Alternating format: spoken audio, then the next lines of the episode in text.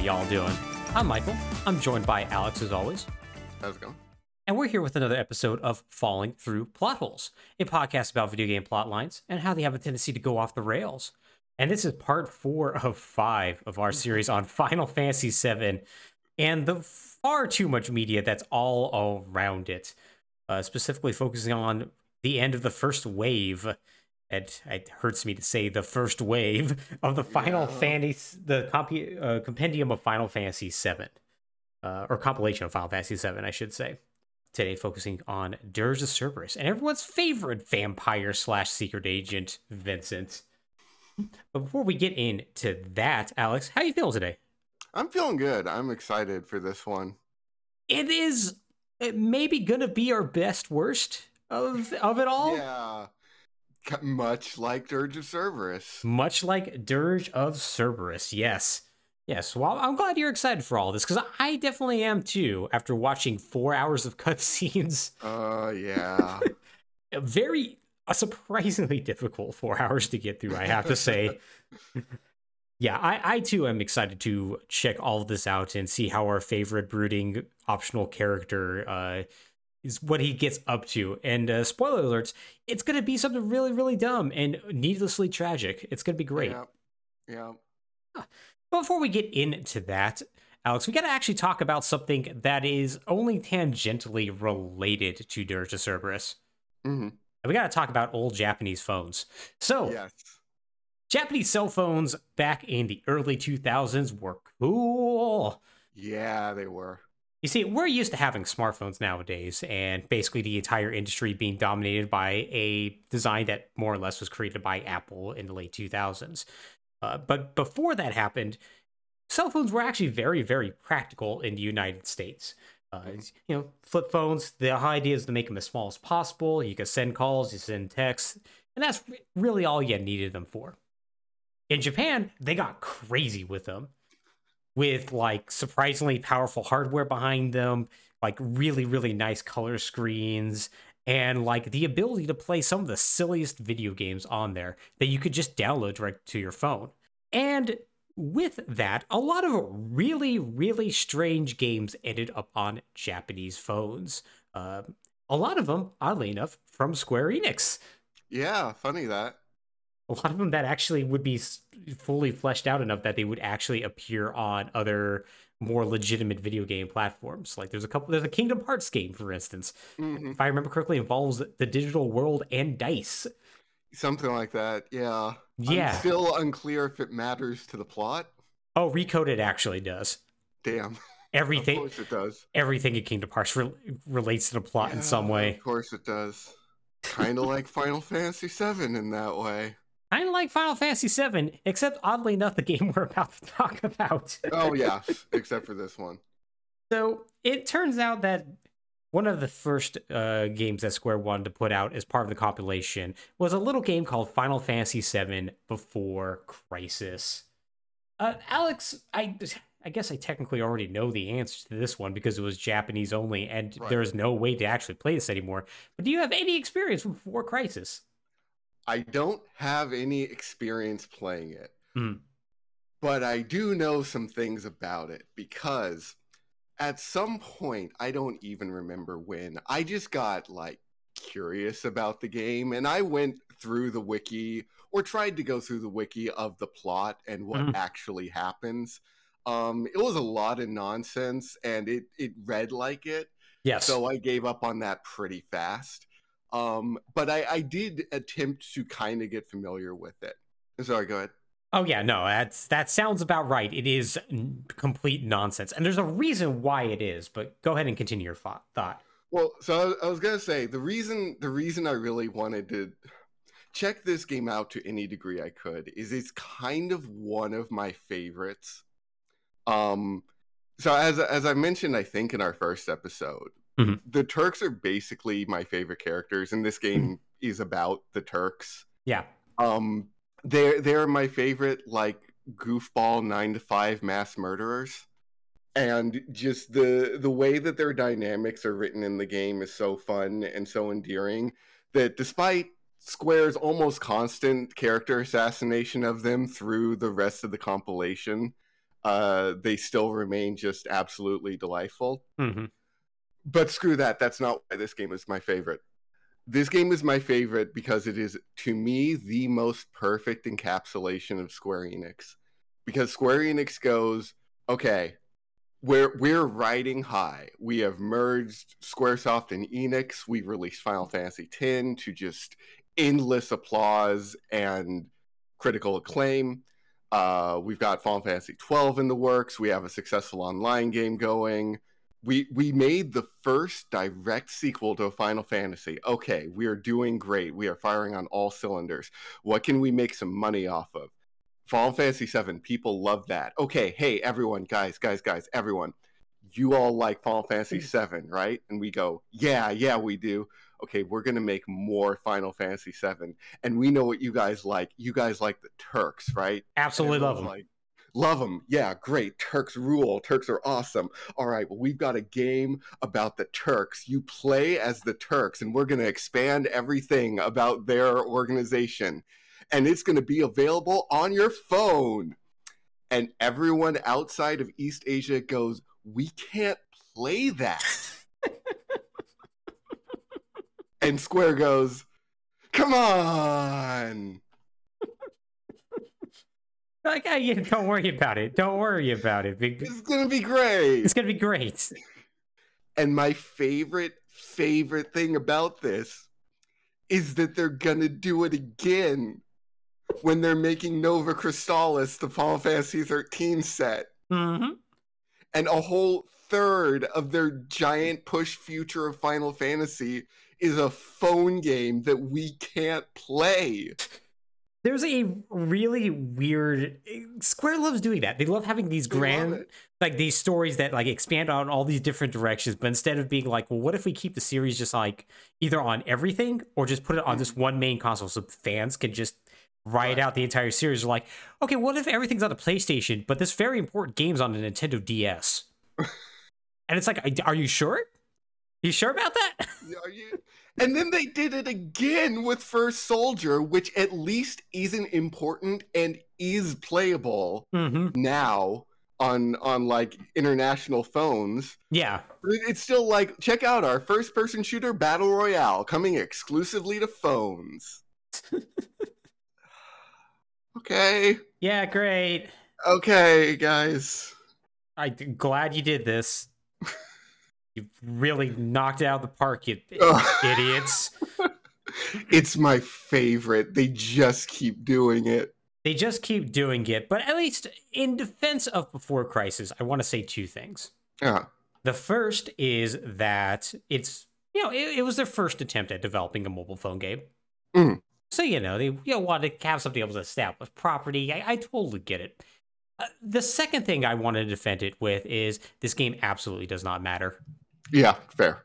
oh my god, it so aggressively does not matter. It is amazing how little this game matters. The Turks do Shinra things, Avalanche is there sometimes. Eh. What's weird though is that they don't I don't know if they know what the Turks do. Oh. Like they're supposed to be like the fixers. right. And they spend this game fixing absolutely nothing and just getting up to random misadventures. It's Oh. That's mm, that's weird. it also asks the question of uh, what if the eco terrorists were the bad guys and the large corporation was the good guys?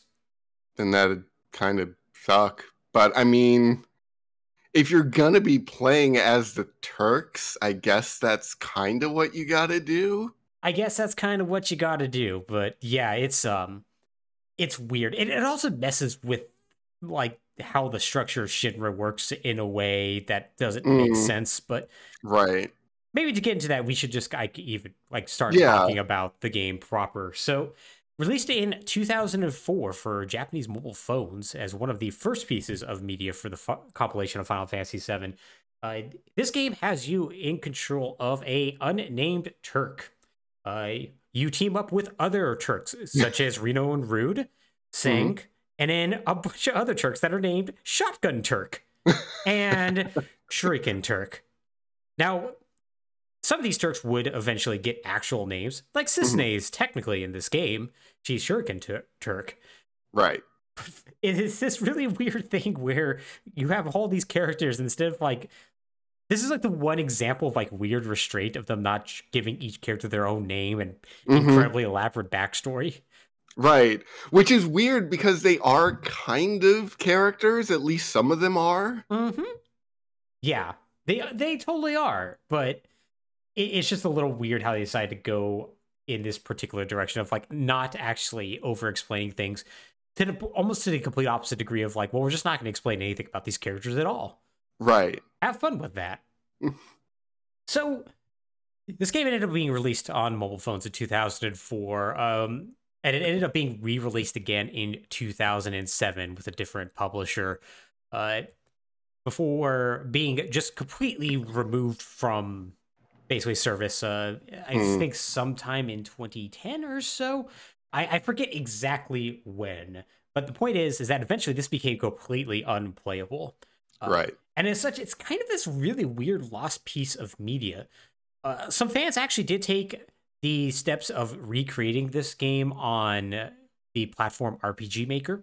Yeah, that makes sense. So you can play a really weird version. I haven't touched it myself, but my understanding is that they basically looked at gameplay videos and a few like write-ups online and screenshots right. and just try to recreate it. So it sounds like it's not going to be quite one to one at all. Right. But hey, uh, if you are going to be itching for the story, though, uh, apparently when Final Fantasy VII Ever Crisis releases in 2022, basically the entire retelling of everything of Final Fantasy VII related, uh, it's apparently going to be a part of that package. So you will at least be able to relive the story, if perhaps not the gameplay. Right. And speaking of said story, oh yeah. dear. So what's this thing about? So once again, this doesn't really matter that much, and pretty much nothing that's in these games come up in this game comes up anywhere else. Right. And so I'm not gonna we're not gonna spend a lot of time on this because Dirge of Cerberus is already going to be long enough as is. But it is split over roughly about 26 chapters. Uh, each chapter would be basically released at a certain certain point of time over the the game's lifespan. Mm. Uh, and each of them deals with a different little event, telling the overarching story of who is Avalanche, why are they here, and why are the Turks so bad at stopping them. so, the game essentially starts with the Avalanche shows up, uh, and uh, and the rest of the Turks are like, "Boy, I guess we need to fi- figure out who these people are and stop them." Uh, and they end up uh, like trying to pull well they do successfully pull basically this legendary turk out of retirement whose name is i believe veld. And yeah oh they all have st- the, the people who do have names in this don't worry. Uh, they're very very stupid. Good. don't worry. Oh good. So this all ends up starting after president shinra basically gives a speech in midgar gets attacked by avalanche and is shot. Like sephiroth has to come and like basically get him the heck out. Mm and like during that time avalanche like sabotages the mako cannon and junon and they're basically all over the world doing just all sorts of stuff. Now if you remember in final fantasy VII, avalanche basically consists of the most well conspicuous people on the planet. The most we are terrorists committing terrorist acts and there's only like five of them this game posits that avalanche is actually a world-spanning organization that uh, has honestly like sleeper cells all over mm-hmm. and is more than capable of standing up toe to toe Shinra. Which, um, sure, I guess. Yeah, okay. Like they have a. Oh, good. I was. I don't know about like the whole standing up to Shinra thing, but I could see there being more than four of them. Yeah, right. Well, what if I were to tell you though that one of their members is strong enough that she can fight Sephiroth one on one? That's ridiculous. Well, good news. This is a character named Elfie, and she's able uh-huh. to do that. Okay. Is she Mako infused or something? No, but she does have amnesia. Oh, yeah, that's the strongest superpower. It is. It is. She also has the strong superpower of being related to the leader of the Turks. She's like her estranged daughter. So. Oh, okay. Yeah. So basically, this entire game is President Shinra going like, "Turks, please figure out where Avalanche is." They throw their hands up and go, "We don't know." And President Shinra gets increasingly annoyed with them. Uh huh. During this time, Avalanche is committing terrorist attacks all over and just are completely messing everything up. You run into your favorite characters, such as Zack. He helps you out at one point. Avalanche takes over the coal mining town of Coral, and you run into Barrett there. Like all sorts of really weird stuff happens. Eventually, President Shinra gets incredibly annoyed with the Turks. He's like, "Listen, you you people are idiots. I am firing your leader, and I'm putting my security chief Heidegger in charge." oh God. Yeah, who proceeds to immediately undermine the program, uh, send him on suicide missions, and in general is very, very distrusting of the Turks and doesn't know what he's doing. hmm And this all is intended by President Shinra because he's getting afraid of the Turks' power. What? Yeah, he's he's worried that you know they might you know since they're doing all these shadowy things that they're kind of secretive and siloed off, they might try to betray him at a certain point. So he's purposely weakening him as well. He has soldiers, He does, but he's also kind of paranoid. but not of soldier. hmm Which, spoiler alert, goes badly. Yeah, it does. yeah, yeah, it, you know he. There's a reason why he doesn't want to put all his eggs in one basket, I guess. The but- Turks are just dudes in suits. Now, now Like- to be fair, occasionally they have shotguns and are named Shotgun. He could just fire them. And he actually does over the course of this game. Anyways, it comes out that the leader of the Turks, uh, not the Turks, the leader of the of Avalanche called uh, Fuhito, I believe, i- is like, hey, I actually want to basically kill all life on the planet and return to life stream in order to heal What? the planet. oh. Yeah, and that causes Elfie and some of the other members of Avalanche to defect to the Turks and help them out to stop them. Um, okay. Like, obviously, you're not down with that. You don't want to go along with that, but uh, defect to the Turks? Yeah, right? Again, this is like the corporate tyranny's like hit squad. Mhm. It's it's not so like hmm, Yeah, right? hmm.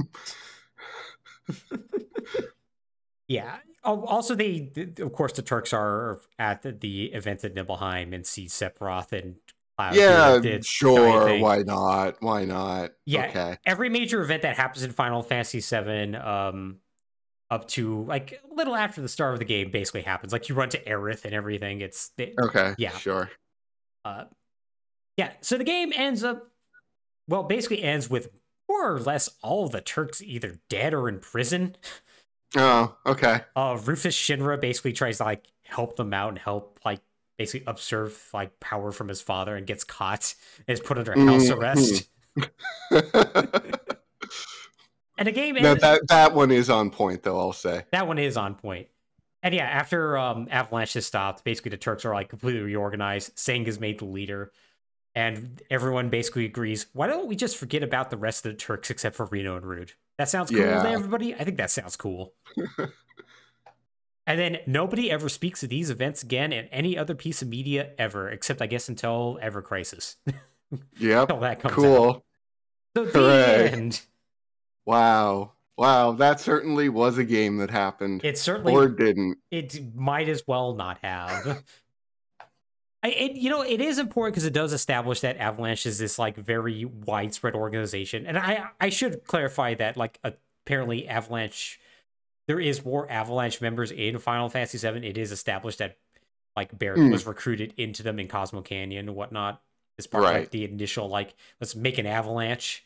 Right. Right. But, it does establish like, okay, this is actually a big wider thing with like Mhm. soldiers and like actual like an actual infrastructure. And that will come up in um Final Fantasy VII remake. So, you know, there there is, I guess, some slight point to this game. Yeah. But you know what game has is the most important, Mm-hmm. Yeah. What's that? the greatest and biggest and most important, and it stars the best characters, and it's going to just bring Final Fantasy VII to the future, man. Yeah. A little game called Dirge of Cerberus. Ah, yes. Oh God. Final Fantasy VII, Dirge of Cerberus, the game that takes place the farthest along the timeline in Final Fantasy VII, taking place after Advent Children, uh, in a game that is going to, I, uh, it's a game that basically kills the compilation for a good 12 years. Yeah, basically. And like they didn't as far as I know, they didn't really have plans after Dirge of Cerberus before it came out. So it's not like it like got them so spooked that they canceled everything else. Like they were basically done anyway, it seemed like. Yeah, the only thing that came out after this was Crisis Core, and Right. Crisis Core does take some inspiration from Dirge of Cerberus, oddly enough, and we'll get into that in a Yeah. bit. But yeah, after that, there was kind of nothing else, but it seemed like everyone was like, well, that sort of ran its course. Uh-huh. Maybe we shouldn't do any more of this. Yeah. Now, Dirge of Cerberus is a very strange game. First off, it was released in 2006, so it's for the PlayStation 2. So it's a late, late era Mhm. PlayStation 2 Yep. game. Uh, on top of that, it is also not an RPG. Yeah. You see, unlike, and it's not even like an action RPG. Like, well, there is like leveling up if I remember correctly, but Mhm. it's not like, say, uh, Crisis Core, which is more of an action RPG. Right. Uh, it is a third-person shooter. Right. Which, given it stars a character who uses a gun, I mean, kind of makes sense. It does kind of make sense. Um, this is also a game that is not written by Nojima or Nomura as well. Right. Yeah, uh, instead, um, uh, Hiroki Chiba wrote this. He's he's contributed on other other projects uh, within Final Fantasy VII as well as the compilation. Uh, so, you know, he's he's known to the series, but he's definitely not been like one of the lead writers. Uh, uh, that's that. That said, um, Yoshinori Kitase, the producer of the game, and Nomura did have at least some input on some aspects of not only the plot but also the character designs as well. Mm. Uh, character designs that once we get into it are going to be just some of the dumbest I've ever seen. well, you don't like, I want to say Weiss? Weiss is the least offensive of them all. Oh, wow. Because he's the only one I've seen. Oh, buddy. I will pull up some pictures for you in a bit. Oh, boy. But yeah, so th- the idea was that the the team uh, at Square wanted to make a game that wasn't necessarily just an RPG, something that was outside of their wheelhouse and something they weren't exactly comfortable with. Uh, just to like kind of like do something different, you know? Right. So, this was a really weird era for Japanese games. Hmm. Because it was. PS2 was the sixth console generation. Yeah, something like that. um and it, it was the generation where focus on i would say focus on video games and specifically video game audiences started to move away from being heavily japanese centric to more western centric slash international Mhm. um and it was an era in which japanese two two sort of things happened on the japanese front um one of which was Square tried a number of Square basically was well known as a studio that makes good RPGs and not very good not RPGs. Hmm.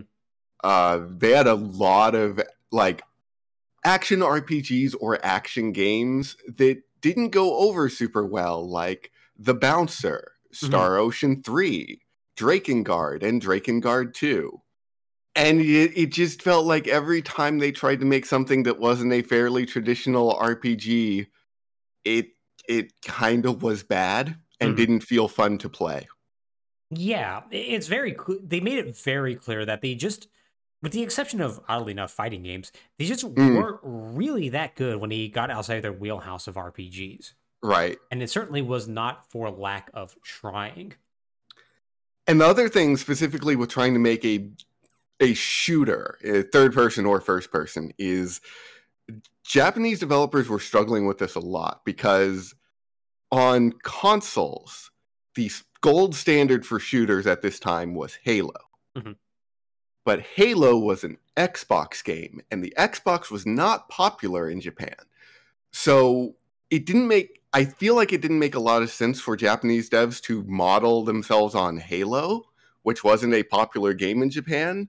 But that sort of left them without a decent template for a console shooter. And so a lot of really bad console shooters came out of Japan on the PS2. Mm-hmm. Yeah, yeah. It, I mean, it was just simply a time when people were just still experimenting with how to make first person shooters and just shooter games in general work. Right. And like, yeah, like you said, like with uh with Halo not being particularly popular in Japan, it's not a big surprise that they didn't take a whole lot of inspiration from that. Yeah, so it, it leads to this game that just on it has this really weird like lock on system, which is what they do Mhm. with this, and also like some melee combat elements. Right. Like they try to do like a little bit of everything that you could think of with like sort of like an action RPG or just like an action game in general, but Right. unfortunately none of it ends up really working. Uh, Yeah. And that's reflected in reviews. This is a game that has roughly about, I think, a 60% Metacritic rating. It's That's better than I expected, actually. a- it is, but it's also by far the worst rated of all of the compilation. Mhm. The compilation in general, like going for like what, how people felt about it at the time, I think people definitely don't feel as strongly about it now. Right. Like pretty much all aspects of the compilation, people enjoyed. People liked Advent Children at the time. Mhm. People like you know Crisis Core. Yeah. This is the one game that people are like, nah, we're good. Yeah.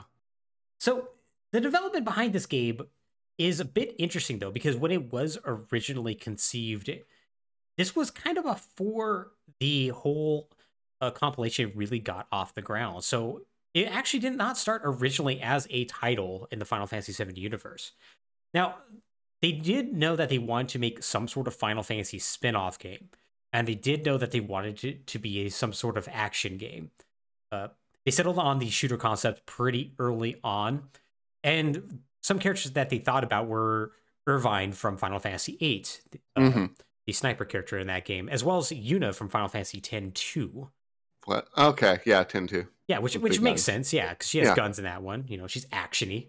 Uh huh. But after the compilation started to really become a thing and it was very clear that there was a lot of excitement behind it, they decided that, well, how about we shift over to Vincent Valentine, Mhm. the gun wielding character in that game, and use that to further establish and flesh out the universe of Final Fantasy VII. So there was some rumors at the time that this game was going to be heavily influenced by uh, the action game Devil May Cry from Capcom. Uh, But Mhm. that almost immediately was like discounted by Nomura himself. Mhm. And Yoshinori Kitase has been on the record for saying that he wanted this to be a shooter because he loves first person shooter games. And so he's like, hey, this would be like a challenge for my developers to try to out this particular style of game. And let's just see what, what will happen with it. Right. So, So, did he not make them play good first-person shooters then? ah, probably not. Oh well. He's probably just Oh like, well. maybe we should make a first person shooter. That sounds cool, right? Yeah. y- you guys do that. And everyone's like, well, we don't really know how to make that. It's like, oh, well, it will improve your skills. It's like, ah, Mm. I'm not sure about this. So, uh, so development on the ga- on this game got started roughly about 2003 ish, uh, uh, with uh, like everything getting really ramped up in 2004, Mhm. and this was around the time that Gackt was brought on board, the Japanese singer. Uh, he ended up uh, performing two songs that are in this game, and also is going to voice a character that's going to show up. Uh, Uh, which we'll get to Uh. that in a little bit.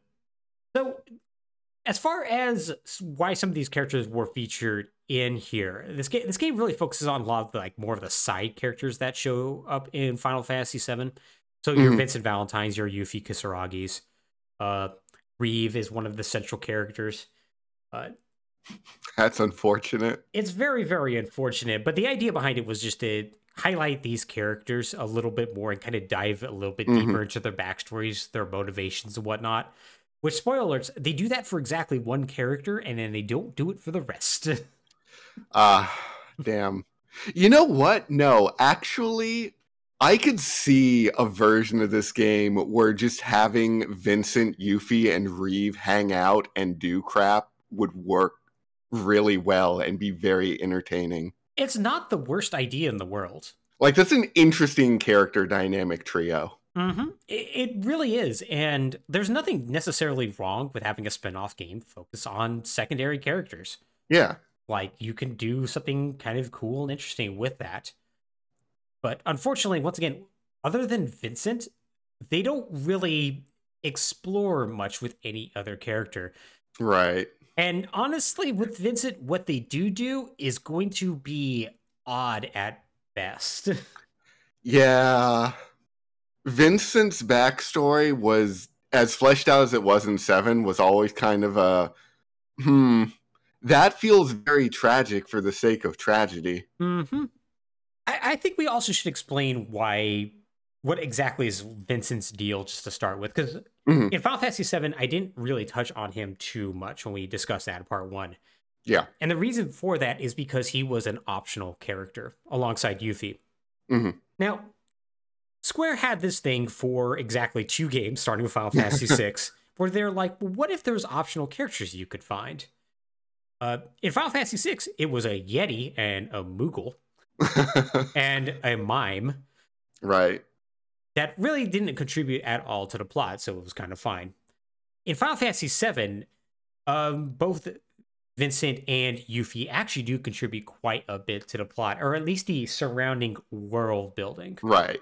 Uh, their overall impact on the plot through line is actually incredibly minimal. Yeah, because it, it has to be. It has to be because you just you could potentially skip them. And in fact, when I first played through Final Fantasy VII as a teenager, I totally did. Uh-huh. Uh, but they do exist to at least flesh out the world building. They help explain Sephiroth's origin for Vincent, and they help explain what exactly is the deal with Wutai, and why they have a beef with Shinra with mm-hmm. Yuffie.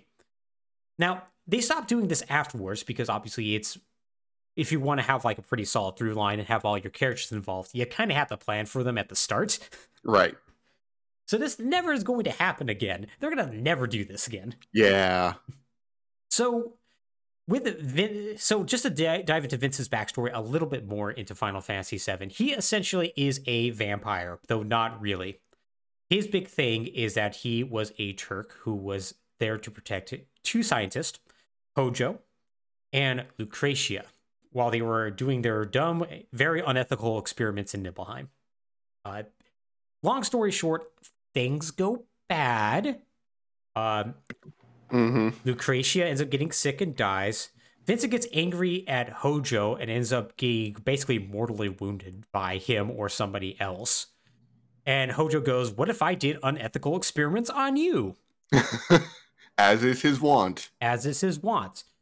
So he does that, and what it ends turns Vincent into is a weird half man, half monster who basically possesses the ability to transform into different monsters under the right conditions. Mm-hmm. Uh, in game, it's as part of his limit break, which makes him kind of a terrible character because he's kind of, yeah, a little, just a little not great. Uh, but for the most part, he basically just hangs out in a coffin all day until Cloud shows up and is like, "Hey, what's going on?" He's like, "Yeah, I got experimented on." And Cloud's like, "Me too. Let's go." uh, Lucretia herself, um, through machinations of the Lifestream, ends up in a cavern, basically encased in a crystal forever. And basically Vincent gets very, very sad and visits her on occasion. That's his story, more or less. Yeah. The plot of Dirge of Cerberus is going to go way, way too deep into that. Yeah, that that really didn't need further explanation. Progression, maybe, but I don't know if we needed to explore that any further. Oh, we really didn't, but we're definitely going to. And not only are we're going to get into that, we're also going to get into basically another incredibly unethical experiment that Shinra decided to do. As we meet a bunch of bunch of fun clown car characters by the name of Deep Ground. But I guess we should probably jump into the plot and talk about it, shouldn't we, Alex? Yeah, let's let's do that. So the game starts ish. Um, the opening cutscene, I guess I should say, starts more or less relatively soon after a Meteor Fall, uh, so the end of Final Fantasy VII, with a helicopter showing up and dropping Yuffie and Vincent into Midgar to basically lead a rescue effort. Uh, like Cloud and the others are like also like doing things like help out fighting monsters that are just in Midgar. Basically, this as the meteor fell, it cracked open more or less a lot of like secret labs, essentially. Okay, sure. and monsters started pouring out, so they're just like kind of like doing things that they have to do. Anyways, uh, Vincent gets a signal up from the Mako cannon that's uh, in Midgar, installed there to fight off the weapons uh, during the near the end of Mm. Meteor Fall, that there's another life form up there. So he goes up there to see what's up, and he sees Hojo's dead body. Because back in Final Fantasy VII, that's where Hojo was when you show up, mess him up, and mm-hmm. you know his dead body's just been hanging out there the entire time. No one moved him? No one moved him, and to be fair, would you? Probably not. He probably has like 80 bio diseases stored in his cells, just ready to go off. Exactly. That's throw a Molotov cocktail on him Yeah. and just let the flames take him. So he sees he sees Hojo there. An explosion happens, and then Hojo's not there anymore. Ah, Hmm. that's unfortunate. So after that, credits play. Um, the line, and so the hound weaves the final chapter in this tale of life pops up on screen for some reason. And we The 2000s were a time in anime, man. They really are. Honestly, for single line quotes, I prefer this over the Western game philosophy of like, how about we start with that one quote from Alice in Wonderland about falling down a Uh-huh. rabbit hole? Oh, yeah, At that did pop up a few times. Far too many, far too many. Yeah. So we cut to three years later, and we cut to a subterranean cavern where Vincent is hanging out with his dead girlfriend Lucretia, who's in a bunch of crystals. She's a crystal lady. It's great. Mhm. Anyways, this doesn't seem like he's actually there. Basically, she's saying, I'm sorry, but not really. It's more like she's telepathically saying it, I guess. And Vince Sure. being sad. Because we then cut to a random house in Kalm, the little Bavarian town that's outside of Midgar, and there's a big festival going on. It's all happy and stuff, but Vincent's brooding and sad. I'm sorry. It's been three years. Vincent knows like eight scientists, and no one's trying to fix the Crystal Lady problem. Mm-hmm. Nope. He's just resolved to be sad about it. He's going to be sad about it, and spoiler, nobody's going to try to solve the Crystal Lady problem. Okay, fine. Anyway, meanwhile, at the Happy Festival, Vincent's sad at. Yeah, he's very, very sad. Anyways, he gets a call from Reeve. He's like, hey, can you meet me? We need to discuss business.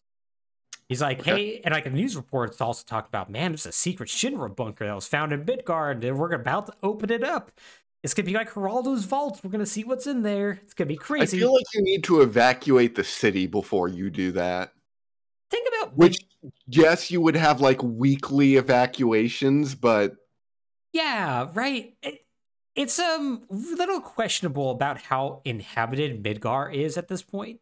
mm, It seems the game seems to imply that nobody lives in Midgar anymore, and they just either live in surrounding towns like Edge or Kalm. oh. So- was Advent Children the tipping point? Because there was a lot of people in Midgar in Advent Children. To be fair, I think it was. Okay. I They were just like, oh, Bahamut's here. It's time to leave. yeah, they're like, listen, this city is clearly cursed. First meteors, now giant dragons. We're go- yeah. good. You know what? Valid. Fair. Yeah, it's can't blame him. Can't blame him.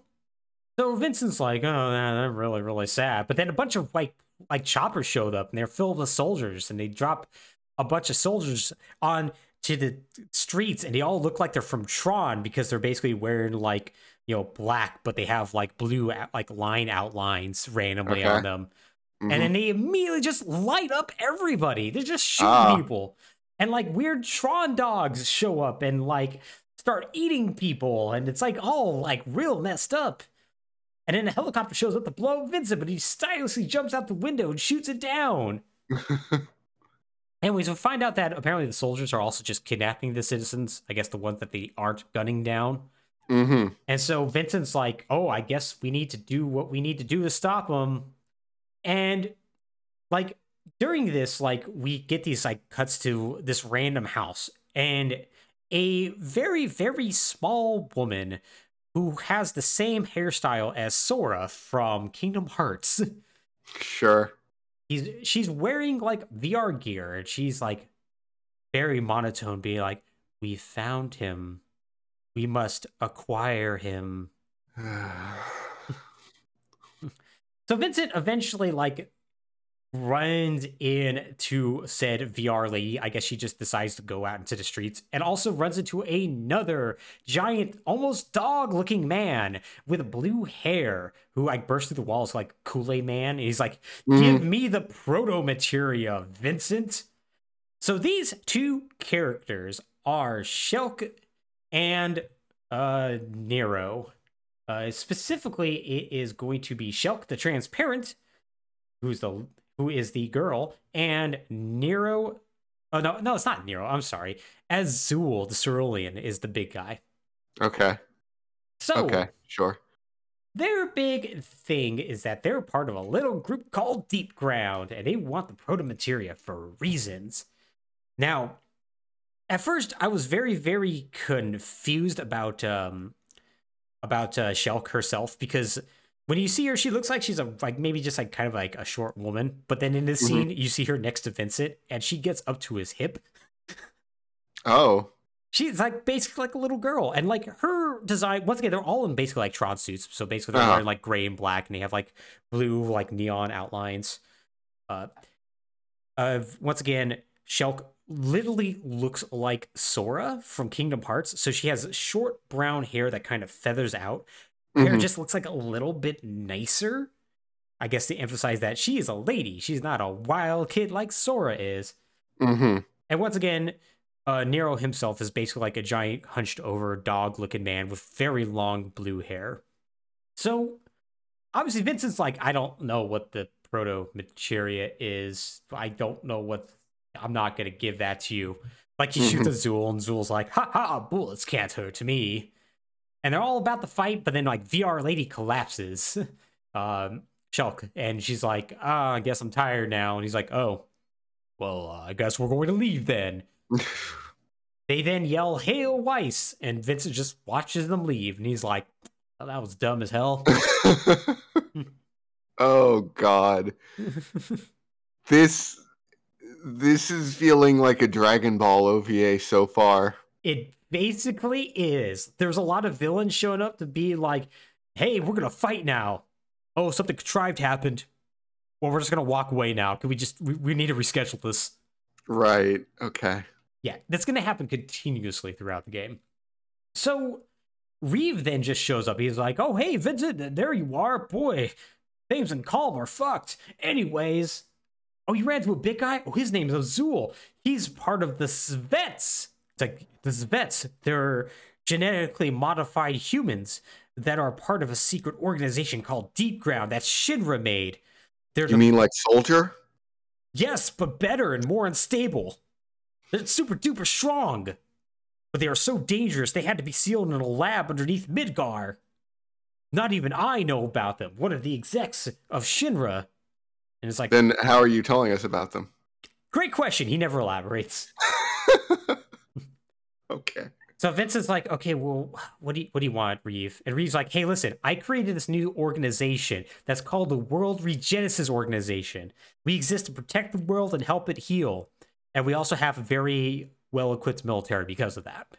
It's it's incredibly, incredibly well equipped. And we want you to join us to help. Help us fight off the people here, fight the vets, and join us up with us. It's great. Y- You'll love it. And Vince is like, no. And Reeve's like, oh, oh okay. I'm, I'm sad now. Poor Reeve. he's he's always trying his best, and everyone's just always shitting on him. Everyone is. Yep. well, don't worry. It's about to get worse for Reeve because some deep ground soldiers show up and immediately shoot him in the back, killing him. Oh, Yeah.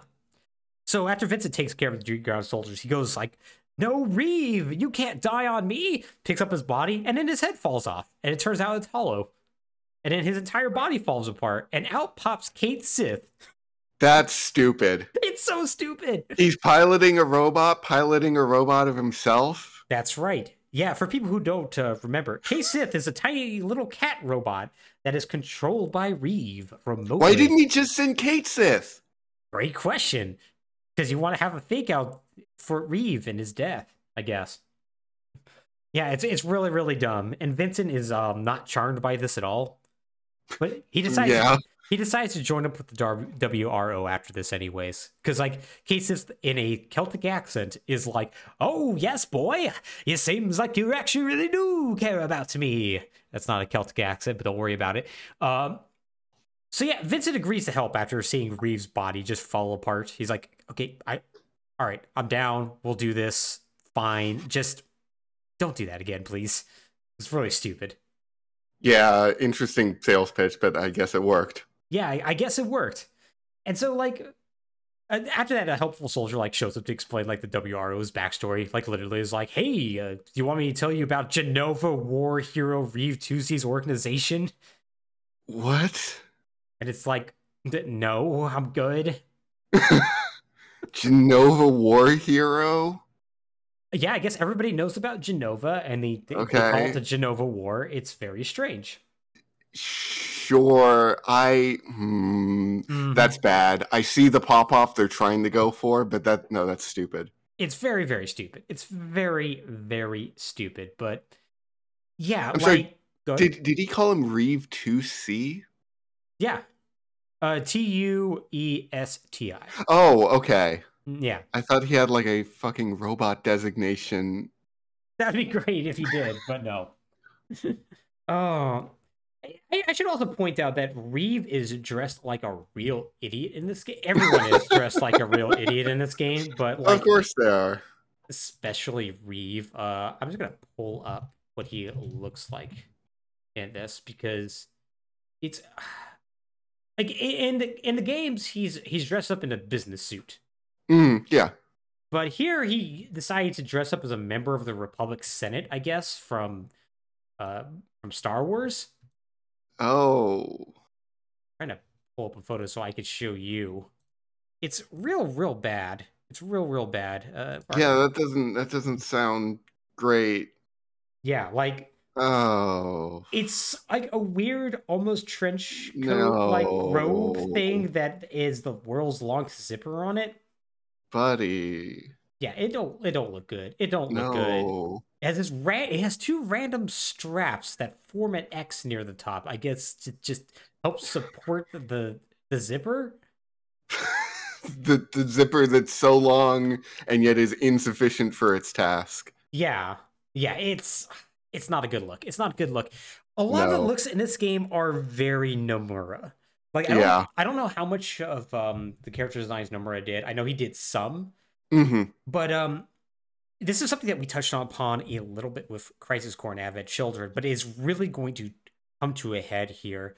Is hmm that despite the fact that this game technically takes place, I think only four years ish or so after Final Fantasy VII, the designs of everything have wildly changed from being like Yeah. a kind of 50s, relatively realistic but still you know diesel punk aesthetic Right. to just like weird futuristic Tron sort of looks, like very much like here's how people are going to dress in the space age hmm uh, which was kind of the style of Square at the time, but it really clashes super duper. Yeah, it doesn't make any sense in this universe. It does not, and it when we get to a few other characters, they're gonna look like not out of place if it was Final Fantasy X, but looks so Mhm. out of place here. Yeah. It is absolutely amazing. So they get done like wiping out the soldiers in Kalm, and then they hear that Deep Ground is now attacking Edge, which is another city that's on the edge of Midgar.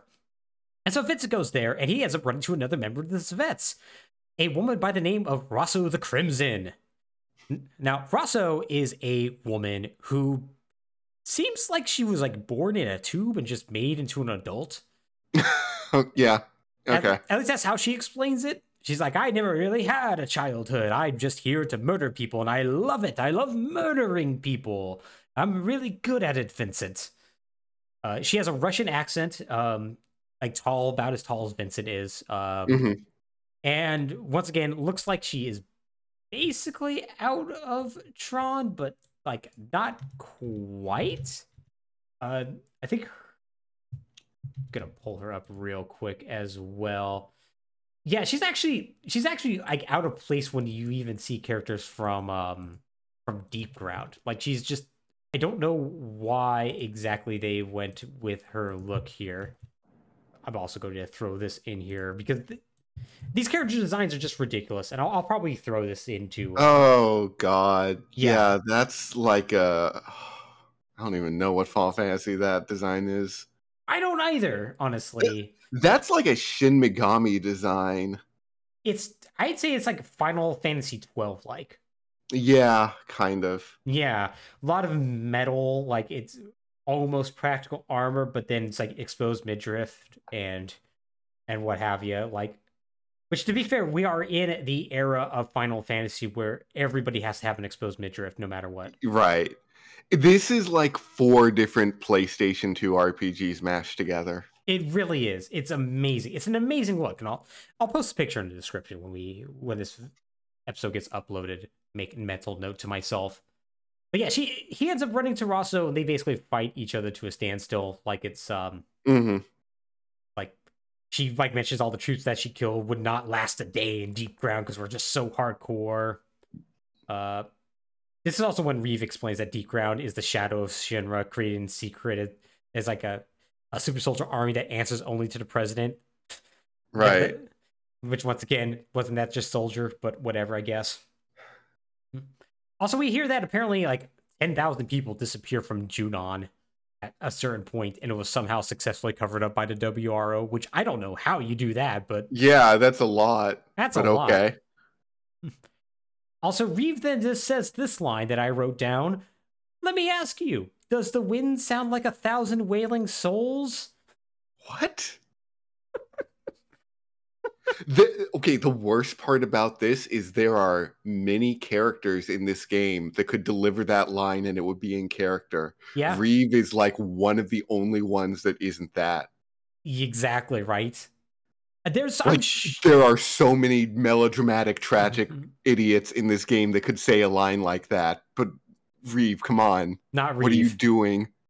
Yeah, and I'm sure there's actually a context that's behind that that I did not write down, but it was such sure. it was such a stupid line that apparently I felt the need to put it in there. So, right after this, there a broadcast is spread all over the world where a mysterious long-haired man with like almost Dragon Ball Z like Super Saiyan 3 hair, so like very Uh-huh. long, very poofy, going all over the place, completely stark white, who says it is now his job to destroy the tainted and spare the pure because it's now time to cleanse the world. And he calls himself Weiss the Immaculate, the leader of Deep Ground. And so everyone's like, boy, we got to stop him. That sounds bad. Wonder how he's going to do that. Anyways, back in Edge, Vincent runs into a WRO scientist who I have here written down is maybe one of the worst dressed per- people I've person I've ever seen, and her name is Shalua. Oh, God. So Shalua is here on business searching for something. And Vince and she's like, Vincent, what are you searching for? He's like, I'm trying to find deep ground. What are you trying to find? And she says, I'm searching for a reason to live. Oh, my God. That's the point where you just walk away. You're like, okay, good luck with that. Bye. Yeah, you know, you just you're just living your you're living your life and that's cool, I guess. This is going to probably be the last picture I end up posting. Okay. But it is so important, Alex. It is so important that you see what this overly tragic idiot character looks like. Because my god, yeah, that sure is. uh, I'm trying. I'm trying to figure out how this skirt thing even works. oh yeah, th- can you describe that skirt? It is like okay. It is like uh, I don't even know what you'd call it, but it's like an uneven skirt. So like the the bottom hem is like slanted, Mhm. so it's it's higher on one leg than it is on the other. Mhm. Uh, it is like that, like magenta colored, except if someone just removed the middle half horizontally from all the way around yes, rendering it in two parts that are kind of functioning as if they are entangled Mhm. through space time without actually being conjoined. yeah, basically, yeah. She, And then there's a black leather miniskirt under that because it doesn't actually cover anything. Mm-hmm. Yes, yes. Yeah, she has two pieces of maroon fabric that are just randomly hanging on her body oh, on top of a black miniskirt. And the second piece of maroon clothing is just connected to said black miniskirt by two very thin stripes of denim in an X. Yeah, which I guess I guess works. Mm-hmm. Uh, she also appears to be wearing a lab coat on her shoulders, like some sort of admiral's jacket. Mm-hmm. Yeah, she has a uh, she has basically a, fake metal arm uh, that she doesn't use half the time. Mm, And also, you think she's winking, but she's not. She's missing an eye. okay. Yeah, that that makes sense. Um I'm not sure who this character's supposed to be. She is supposed to be a very troubled soul. That's because she's missing limbs, I mostly, see. and apparently fabric. Yeah. Yeah, she is a she is maybe the most ridiculous looking character in this entire game. Uh, and boy, is that saying something! Is that Yeah. saying something? Oh god. Yeah, so Shalua is Shalua is both going to really matter and really not matter. It's uh, absolutely amazing. So after running back into Rosso, getting into uh, another fight, we find out that they need the proto materia from Vincent because they needed to control something called Omega. All right. Okay. Omega's like a Final Fantasy thing. That's fine. Yeah, totally, totally. Uh, Vincent has no idea what the, she's on about, but after getting pushed through a wall, he has like transform. He like just suddenly transforms into a demon form, uh, unleashes a ton of energy and just blows her away. And then he passes out only for Shalua to walk up to him. So Vincent then has a flashback to Lucretia's Crystal Death Cavern, where she says, "I'm sorry" to Vincent. He's very confused. And it had further flashbacks from there to Nibelheim and to Hojo holding a gun and shooting Vincent back when he was just a Turk. Also, uh, I have here written that Hojo's gun somehow has two vertical barrels, which I'm not sure how that would work. Yeah. That, that I don't know. I don't know how that hammer mechanism would. It, but, but okay, cool. I I guess I- derringers exist, but still. Yeah, I sat through Trigun, and man, Vash the Stampede's gun doesn't make sense either, and it didn't bother me. I'll let it go. It's impossible to aim gun where the barrel's for some reason on the bottom of the gun. The barrel's on the bottom, which isn't where the hammer is. The the bullet would not move. It wouldn't. It doesn't work. The gun doesn't work. Listen, the hammer hits a second hammer that sets off the lower barrel. I figured it out. I love Trigun so much. That gun is fucking stupid. It is so stupid. It is so dumb. Oh my god. so we're back at uh I have here, I don't know, deep ground headquarters. VR Sure. uh Shelke and Azul are checking up on their keeper, is what they say, who's at WRO headquarters. What does this mean? Who knows? It Uh, means there's a mole. Exactly. So, back at WRO headquarters, we find out that Vincent was um, another extended flashback where Vincent was being experimented on in a tube. Um, in traditional Hojo fashion, he's just in his full on suit in said tube Oh yeah, yeah. because nobody thinks to, I don't know, undress or put them in something else. It's great. Yeah, you know, it's fine. Just put them in the tube. The the cells will take care of it. Exactly. And like he wakes up from he wakes up in the present, he's also in a tube and Shalua releases him because they're in WRO headquarters now. Mhm. And it turns out Vincent is harboring something called the chaos gene. Oh God. And with the chaos gene, he can transform into chaos, but when he's chaos, he can't control himself. It's then heavily implied that this is all Lucretia's doing as she was researching chaos. Apparently, her entire thesis was about the relationship between chaos and Omega and how they were going to destroy the world one day. And How many doomsday prophecies does this world have? uh, at least three so far. and I'm sure there's going to be another couple around the corner. Probably. Uh, so Reeve is then brought up to speed about the proto materia, and it turns out in Lucretia's thesis, once oh yeah, once again, Chaos and Omega are directly related. Mhm. Lucretia might be involved somehow, but before they can figure it out, Deep Ground attacks WRO headquarters. Uh, so he's like, "Oh no, Vince, you got to stop him!" And so Vince goes to do that, but as he's like fighting off the soldiers, it turns out he was being stealth followed by Shelke, the VR girl, and it like Shalua shows up and she's like, "Shelke, my sister." Okay, yeah, that makes sure. Yeah. So then they have a very awkward reunion because it turns out Shelke has been missing for 10 years. And it turns out she either has forgotten or has repressed memories or something. Because it turns out 10 years ago, she was recruited. And by recruited, I mean she was taken away, tortured, had her mind broken, and was now a shadow of her former self. And she was made to live in hell. This is her, this is her words, not mine. Uh huh. It turns out she now needs Mako every day to live. And she doesn't age, so she intentionally looks like she's nine. Huh. Yeah, so that's the reason why she's so short, by the way. She's she's actually a, a 19 year old in a nine year old's body. This is gonna get weird in about an hour. Anyways, Yeah. she's incredibly angry at her sister. I guess her, her memories now come back because her sister didn't save her. Well, save her how? She can barely dress herself. right? Yeah, yeah. It's it's it's great. So Reeve shows up and is like, "Hey, "Can you all cut this out? Your sister's also suffered. Look at her. She lost an eye and an arm, and also she had to have half her organs reconstructed. She spent the past ten years fighting you, and all that happened to her. She suffered the pain of a thousand souls. I have written down here. Why does he keep talking about a, sa- a thousand sad things? Is he? He's really trying. I love this scene so much, Alex, because they're just having like a sad off. Like I was And- tortured. I need Mako every day. It's like, well, I lost my arm. Well, I I'm perpetually nine.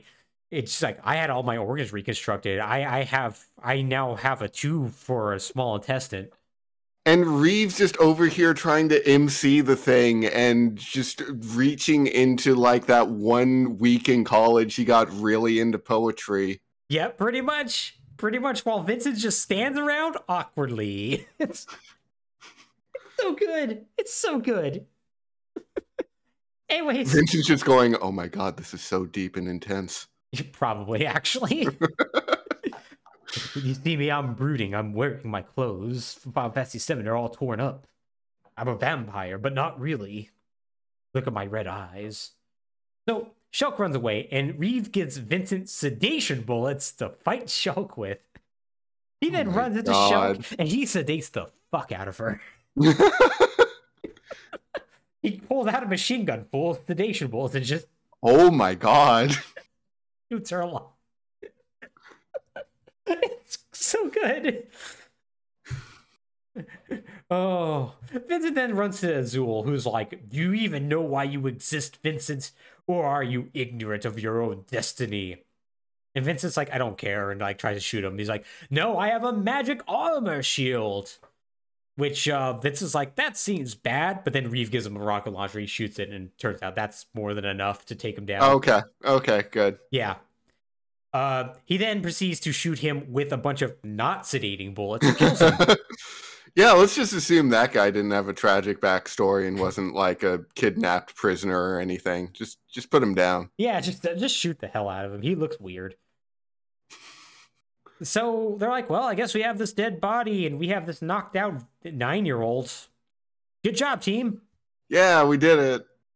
So Vincent is like, okay, I guess I need to go to the Shinra Manor and just like kind of do some research to, to Lucretia and whatnot. So I'm gonna go do that.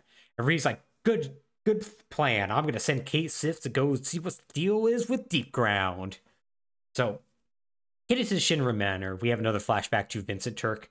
Uh, turns out when he was assigned to protect Lucretia, when Lucretia first met him, though, she was taken aback that they would send him. Bum bum bum. So yeah. so like um like Vincent like goes and gets a bunch of files and whatnot. He grabs a green materia that's on the ground, and it turns out Lucretia shows up out of nowhere. And she's like, "Oh, hey, you here to check up on me?" Vince is like, "Uh, uh, you're supposed to be a crystal lady," but no. turns out she's a hologram. Turns out it was a pre-recorded message that was warning about Omega. Because you see, Alex, Omega's Mhm. whole point is to kill all life on the planet Okay. purposefully. Sure. So, just like, okay, so you know how when people die, they return to the Lifestream and eventually they become something else. You know, a person becomes a tree and whatnot. Mhm. You know, it's all the circular, you know, circle of life. Yeah. Uh, the planet operates on a similar mechanism. You see, eventually the planet itself dies, but that's natural.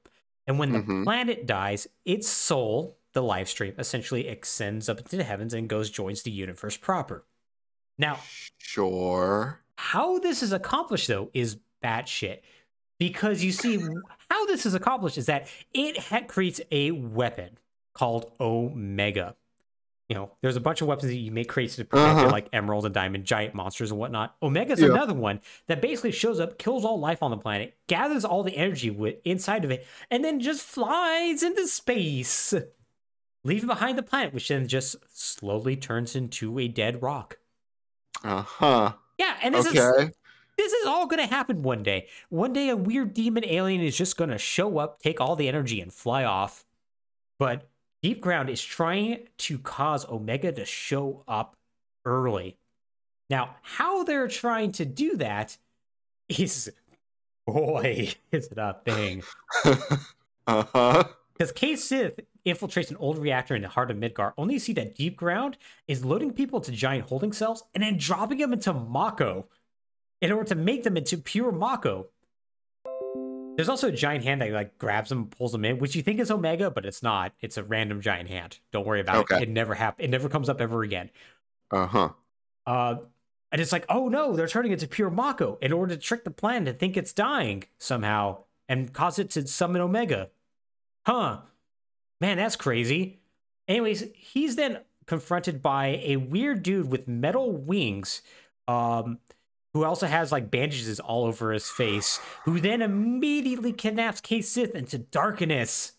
This person's name is Nero the Sable. He's the brother of Weiss Uh huh. we're going to be talking about him more later. So Vincent ends up like having some more like flashbacks during this time. Like he gets like copies from Lucretia and like uh, that's in the present, but like his flashback is like, oh man, he's being experimented on by Lucretia. He's like, oh no, did Lucretia turn me into who I am? And why would she do that? He also then runs into Rosso again. Wait. Lucretia was experimenting on him? It appears to be the case, yeah. I thought she was dead at that point. So it turns out no. Oh, She was God. sick by that point, but she wasn't dead. Okay. Yeah. So he runs into Rosso, who's like, "Hey, how you doing? Uh, by the way, you're probably wondering how we got freed. He's like three years ago." And Vince is like, "Oh, you got three free three years ago?" She's like, "Yeah, not sure who did that." Anyways, I'm gonna stab you in the chest and take out this giant orb that has the galaxy in it, because that's the proto materia. Um, unfortunately, this turns Vincent into chaos because it turns out the proto materia was the only thing keeping him from just transforming into chaos at any time. And like he's like on the floor writhing around in pain. He's about to be killed when Yuffie shows up and rescues him and drives Yay. Rosso off. Like Yuffie's wearing like this cool mantle that's like just like a Moogle and whatnot. And like she does like peppy lines, but then she trips and falls on her face because she's Yuffie. Yeah, Yuffie. She is still precocious. Leave it leave it to Yuffie to show up when Materia's on the line. Mm-hmm. Exactly at that point and not a second earlier. So we get yet another flashback. There's so many flashbacks in this game. Uh-huh. Back to Nibelheim. And we get a flashback to Vincent and Hojo, who are arguing. He's like, You can't let Lucretia do this, Vincent to Hojo. And Hojo's like, Oh, and why not? I should be able to do whatever unethical science I want to. And it turns out Lucretia's like, uh, Vincent, shut up. I'm going to let him take part in the project. And Vincent's like, but it's your own child that's going to be experimented on. It's like, are you sure about this? And then she just screams at me, saying, Yes, I am. I am sure. It is my body. I want to do this. I want to put the cells in my baby. okay, Lucretia's coming off as a very insane person right now. She does. She has breakdowns at the drop of a hat. She will just suddenly start yelling for no reason at the slightest pushback. She seems incredibly unstable. And also like wait, what's what's happening? Hojo's like, "Hey, you know that baby I put in you? What if I injected Jenova cells into it? Wouldn't that be cool?" And she's like, "Yeah, that sounds neat." Yeah, that sounds great. Yeah, no, great plan. A plus on board. And Vincent's like, "Uh, really? Mm-hmm. Okay." Yeah, and it it gets so at, at a certain point past this, she has visions of like Sephiroth's future of like what he's going to do. She's Uh-huh. like, "Oh, that's bad," and it goes comatose. And apparently, Vincent has blamed himself for ever since. He's like, "I should have saved her. I should have prevented her from doing this." And it's like, well, yeah, you would probably have prevented pretty much all of Final Fantasy set if you did that. But Yeah, you yeah. know, hindsight's twenty twenty. Vincent, don't beat yourself up. So Vincent wakes up to Yuffie, who reintroduces herself as the single white rose of Wu Wutai. Falls, Oh hits her head, God. gives herself a concussion, and then she's like, "Also, I'm part of WRO now. Isn't that cool? I'm gonna be like your partner in this game when I don't disappear for the vast majority of it." I was gonna say it's like you haven't been around the whole time yet. Nope, she has not. It, a lot of pre-release coverage really played up that Yuffie was gonna have a large role in this game and be Vincent's It really did, yeah. and but she's she doesn't do anything in this, and she's hardly around Vincent at all.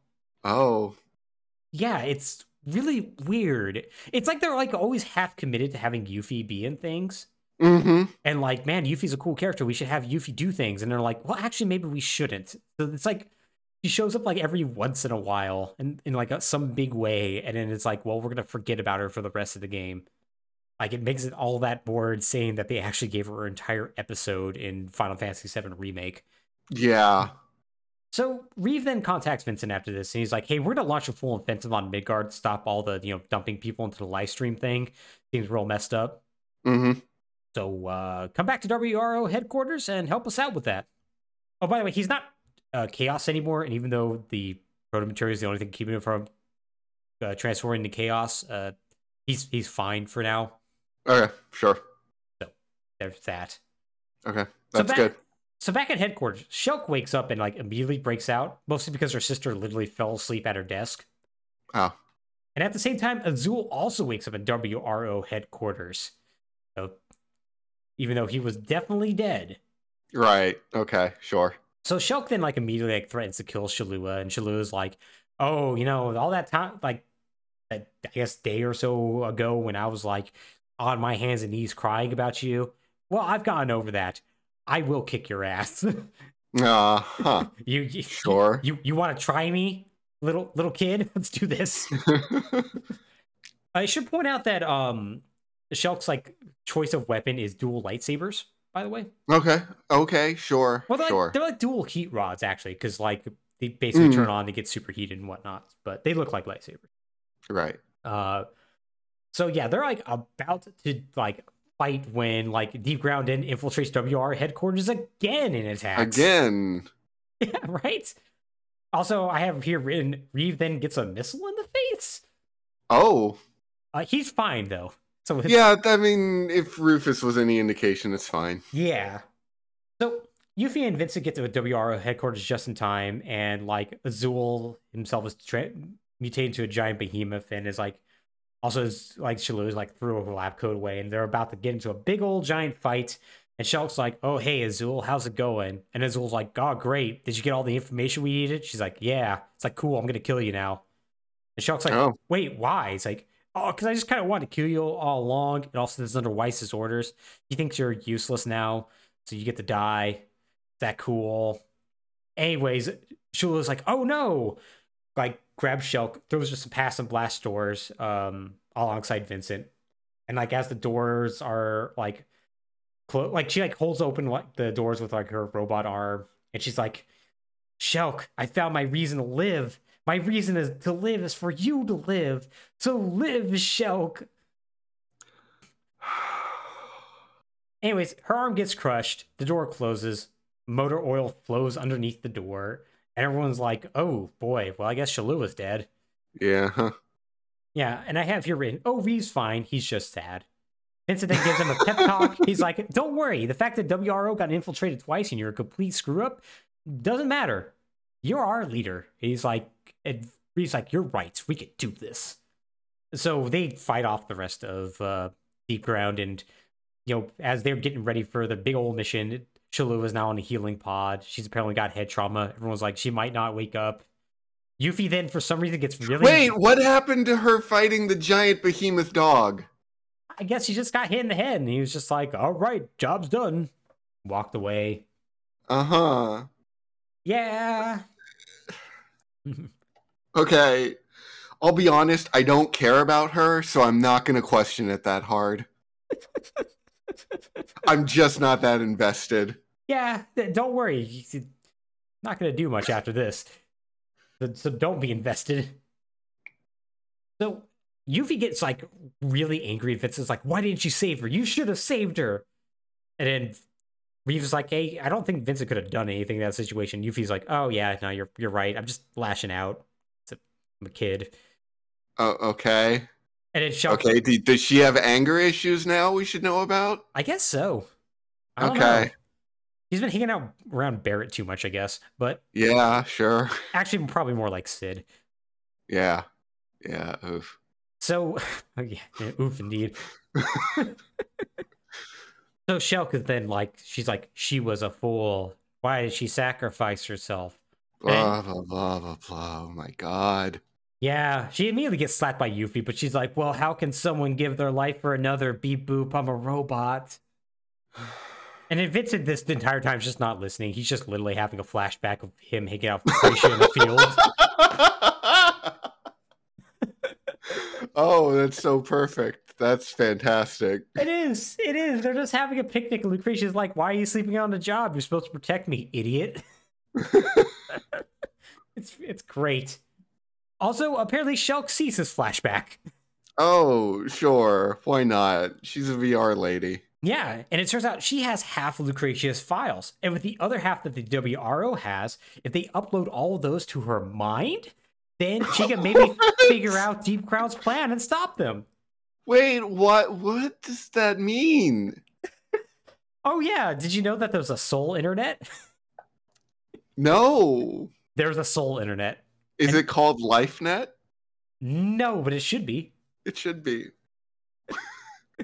Yeah, but no, it turns out that like now she's like totally on board with helping him out, and it's like, yeah, well, I'll, well, I'll get all the files, Lucretia, and I'll be able to know what her plans are and get all the information about Omega. We can devise a way to stop him. Wait, this is Lucretia's plan? Apparently, Lucretia did come up with a plan. Yeah, What? Why? good question. She did though. Wait, has it been indicated that this was Lucretia's plan or Lucretia knew anything about this? Well, she definitely knows about Omega. Like her entire Okay. thesis was about Omega. Right. So I think it's just like, okay, well, we have all this information on Omega. We can devise a plan to stop him. Sure. So then, out of nowhere after this, Cid shows up in his new airship, the Shera. Okay, sure. Yeah, turns out WRO has an air force, and um, this Shera runs on quote unquote mysterious power. So oil. Yeah, oil. exactly. and it turns out they're about to do like a giant fight where they're, they're gonna like air bomb like Shinra headquarters, and the army's gonna go in on foot, and they're gonna just absolutely mess them up. And then we find out that like deep, we find out a little bit more about the origins of Deep Ground as well. We find out it started out the medical facility for Soldier, and then that all changed though after a man only known as G influenced the organization with from within. And with that influence, they decided they needed to have a separate army. So they all get on the Shera and they all start flying to their mission and whatnot. Uh, they take um the corpse with them, by the way, Shalua, for some reason. Okay, sure. And on board the Shera, Cid informs everyone the ground forces will assault them. Uh, and then we get like a cute cutscene where a semi truck being driven by Barrett and Tifa are on their way. And then the truck pops open to reveal Cloud on his motorcycle, and they take off after Midgar. And it's it's that's that's cool, I guess. Sure, the gang's all here, kind of. The gang's all here, and the whole entire plan is that they're gonna all act as a big distraction so Vincent can infiltrate deep ground and stop everybody. Why him and not Cloud? I don't know. Anyway, I don't know. This is Vincent's fight. He has to do this alone. exactly. I think they literally do say that, by the way. Jeez, of course they do. oh. To Yeah. this day, I think my favorite line from from Firefly is uh, Nathan Fillion's character is having a fist fight with someone, and someone says, "No, this is his fight. He has to do this alone." And then Nathan Fillion says, "No, it's not." And they and they go, "Oh," and all shoot the guy. oh, Firefly was so good. It was. Uh yeah, it's amazing how often. This is now. This is now I think about. it, This is the second time this trope has It's the second in. time in seven alone. Y'all don't need to do this. you you're a team for a reason. hmm Yeah, right. So during all this time, like Vincent is like unexpectedly transformed into chaos on occasion. Like he'll have vision Lucretia that'll pull him back into control, but like Mhm. Vincent realizes it's only a matter of time, and like Shelke observes this but says nothing about it. Um, Vincent then has a moment with Shelke. He's like, "Hey, listen, I I can count on you because you're going to use the VR device to basically div- like have like directed troops and everywhere and whatnot." And she's like, "Wow, people are counting on me. That's crazy." And then Cid's like, "Hey, Shelke, I'm going to count on you to do things." And she's like, "Wow." And Reeve's like, "I'm going to count on you, Shelke." She's like, "Everybody's counting on me. This is cool. I have What friends is now." this character? what is this character's purpose or arc? to learn that she can trust people and that she has friends. To learn to be human again Great. Okay. after being a tortured 19 year old in a 9 year old's body. sure. Fine. Whatever.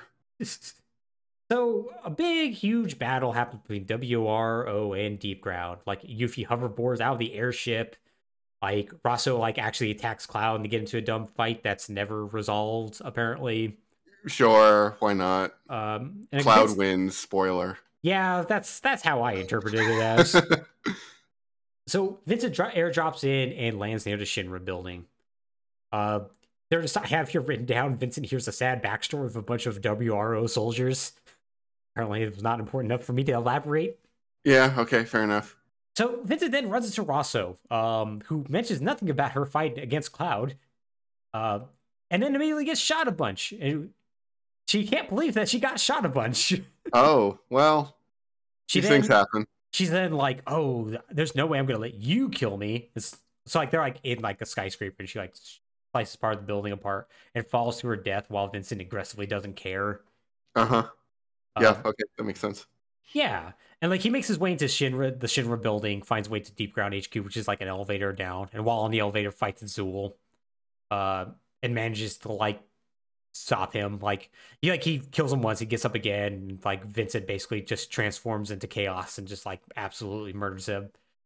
Uh, and so, you know, it's it's going, uh, going pretty good, going pretty good. Okay. So during the fight, though, like the Shera is like starting to fall apart. Like apparently the engine room gets damaged, and like Shelke goes down to like figure out what's going on, and she runs into Nero and a dead Cait Sith, and she finds out the entire engineering crew has been kidnapped to sacrifice them to Omega. Like Nero literally tells Shelke this, and Shelke just literally goes, "Oh." Shelke then realizes that people are counting on her to stop Nero, so they have a fight that she loses. Yeah. And she Okay. gets put into the darkness. Uh, Tifa then after that gives like Vincent a call and like Cloud like gets on the line to tell her, "It's like, oh hey, by the way, uh, Cid's airship is missing, but he's probably fine. Just we want to let you know." What do you mean? It's he's missing. he just like he says it's missing, but he's probably okay. So don't worry. it's so dumb. It's oh so my dumb. God. So after this, we have yet another flashback uh, to Lucretia, but now she's trying to free Vincent from his tube. While a shadowy Hojo shows up and he's like, What are you doing? What are you doing with my failed experiment? And Lucretia is like, doesn't say anything. He's like, Oh, you're a scientist and you're also experimenting on him. Oh, one's a scientist, always a scientist. And then he just cackles and walks off. Yeah. Okay. That seems right. Mm-hmm. Hojo was never written incorrectly in any of this. Like Hojo is the one most consistently properly done character in He this is. entire compilation. He absolutely is. Like he's the most on brand through every game, and honestly, he's the best character in this game. Yeah. Like every time he's on screen, he's just doing something amoral, and you're like, "Oh, Hojo, Oh, that's Hojo. that's Hojo." So Vincent gets to the bottom of the elevator, finds Deep Ground before he can walk in. He gets sucked into the darkness uh, by Nero. Uh, like, and he starts to transform into chaos while he's in the darkness. But then Lucretia's soul shows up to tell him to not be controlled by chaos. That you're stronger than this. That you can do it. Uh, we also, Can he though? well, turns out yes, because that's allows him to start controlling chaos finally. Oh, okay. That hell- was Help of that was it. Huh? That was it. So back with Shelke, we find that she's stuck in a, like a shield bubble surrounded by darkness, presumably caused by Nero, and she's Uh-huh. apparently been the one sending flashbacks to Vincent because she's been using the soul Uh. internet to do so. Oh my god. Yeah. So we get. Oh God, I have written what the fuck is this? Okay, great. So I love oh my boy. notes sometimes. This was the breaking point. Apparently, this was. So we get another flashback to Lucretia sometime before the events of everything. And she's hanging out with an older man with black hair and red eyes. And his name is Grimoire Valentine. Oh my god. He is the father of Vincent. And apparently, she's helping. He's helping her prove her belief that chaos is real. Because everyone's like, I don't think a giant, weird alien angel monster that the planet summons going to show up to just take all the Lifestream and fly away. That sounds really stupid. Uh-huh. Uh, we're not going to approve your thesis. And I guess Gr- Grimoire is here to be like, no, I'm sure it's going to work. We're experimenting with darkness. But then unfortunately, the tube explodes, and the darkness that was in the tube lands on Grimoire. and He's like, oh, that sucks. And Lucretia's like, I'm so sorry. He's like, oh, no, I'm sure this is absolutely fine. I'm going to be absolutely fine. Falls over dead. He, but as he dies, he tells Lucretia to tell his son he's sorry. And apparently, all the times that Lucretia has been telling Vincent she's sorry, he she actually means Um, yeah. huh. yeah. Yeah. She's not What sorry for have to do anything. with anything? What does this have to do? Like they just reveal this in the tenth hour and are like, "This is this is this character that you Vincent's father, who's never been relevant, Mhm. is that's what this is about." I think what they wanted to do is like to cut back to like Lucretia first meeting Vincent and be like, oh wait, it's his son. This is crazy. What a coincidence. And I think they also want to explain why Vincent has darkness powers. But this is after Vincent has been born, and all those darkness powers come from uh, Lucretia and Hojo experimenting on him. So Right. this is pointless. This is pointless and like not connected to anything. hmm Like, what does Vincent's father have to do with anything? He's never been mentioned before. Yeah, it's it's so exceedingly pointless. It is just like, well, what if we? Uh, Vincent has family, right? Right. What if what if that was something? What if that could be a thing? What if he was also researching chaos? And it's like, what if he was? Could we Well, that this- happened. Can we make this game five minutes shorter? so, yeah, it's so dumb. So we get back to Shelke because she has yet another flashback. But this time is when she was a little kid, or I guess a littler kid. Um, Uh-huh. And it's basically Shelke and her sister crying over her mom dying. And then Shalua stands, then shows up next to her, uh, adult Shalua. Right. Uh, and she's like, "Hey, Shelke, is it okay if I return to Lifestream? I, I kind of just want to die now." And then Shelke says no. And then Shelke then cries and goes, "I didn't think I have any tears left."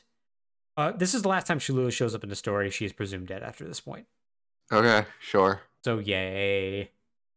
Shouldn't Shelke just be a telepath? Y- you'd think so. Wouldn't that accomplish the same narrative purpose without introducing some weird crap? It has to be a mixed technology, though. No, Technology it, and no, it doesn't. No, this the whole point of Final Fantasy VII was that our souls and our life in connection to the planet is this beautiful, miraculous phenomenon that technology just impedes and restrains and Hmm. is literally sometimes choking to death. yeah, Yeah, it is. But uh, but what if there was a soul internet? what if and you there look at it through this visor. What are you talking about? What if the technology just suddenly jumped like 60 years in the future? How's that sound? Yeah, it, it it's really really silly and it's it's this alongside the character design that really just emphasize that this game feels like it's just made for a different series in a different era. Yeah, It- it, it's really Yeah, it doesn't fit at all. It's so strange. It's so strange why they made this decision. It's so weird. Yeah, and it, like you said, it could all be solved by just being like Shelke's a telepath. She Yeah. got she got experimented on with Mako. Now she's a Mako telepath. And that's that's why they kidnapped her because they wanted her a, a telepath. They wanted a telepath Mhm. to direct their Mako monster army. Yeah, but nope, not going to do that. So Vincent, like after all this, escapes the darkness and he encounters Nero. Nero's like, "Oh wow, nobody's ever done that before. Good job." Vincent's like, "Hey, what'd you do with Shelke?" And she's he's like, "Oh, I guess she's inside me, or the dark, because the darkness is inside me." Oh god, the darkness again. It's, the darkness. Always the darkness. Always the darkness. And there's going to be even more darkness because Vincent and Nero fight, and like Vincent gets the upper hand, but not before Nero puts it back in the darkness. Okay, sure. but Vincent manages to find this actually works out well because Vincent manages to find Shelke in there before the darkness overtakes her, It rescues her. Like they escape the darkness uh-huh. and find a very confused Nero, who says, "I I think this is a direct quote, or maybe I'm paraphrasing, but mm-hmm. oh right, you have the chaos in you. Can't put you in darkness." I think that's paraphrased, but I put it. In, in it must be paraphrased, but it is still like, yeah, dude, d- mm-hmm. didn't you just give him the key mm-hmm. to like kick your ass? Yeah, right. Yeah, Oh, also, by the way, while uh, Vincent is talking with Shelke, he sees like images of Lucretia basically like appear in front of her and whatnot, speaking at the same time. Because uh-huh. she is now so into Lucretia and her research, she's like sort of becoming Lucretia a bit. Oh, God, that sucks. Did I say this was gonna come uh, become uncomfortable in an hour? Yes, God, I did. God, that sucks. That's so bad. Ugh. Oh, don't worry, it'll get worse. Anyways. That's awful. okay. So, speaking of children, Yuffie shows up as well, and no one cares. Nero then immediately leaves. oh, good. Good. Perfect. The Shelke's hurt by the darkness, so she gets put into an old Mako pod that just happens to be nearby, I guess to heal and whatnot. What? Why? Since when do Mako pods heal people and not turn them into Sephiroths? Um, now, I guess. Okay. Yeah, I mean, to be fair, she does need her daily dose of Mako. Maybe she's a little late on sure. it. Sure. Yeah, okay.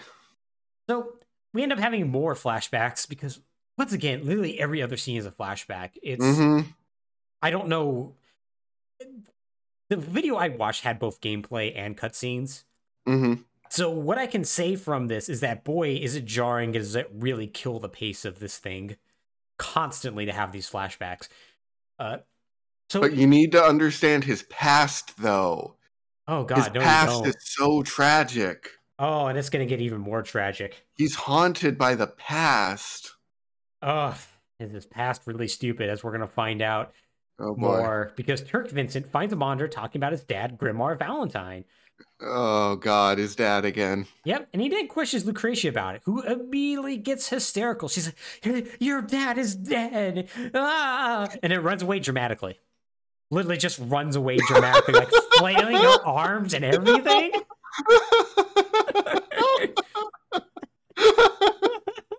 oh my god, it's so weird. Vincent then says all he wanted was to see her smiling face. And then we get one last flashback where Vincent then says the life left her heart after this.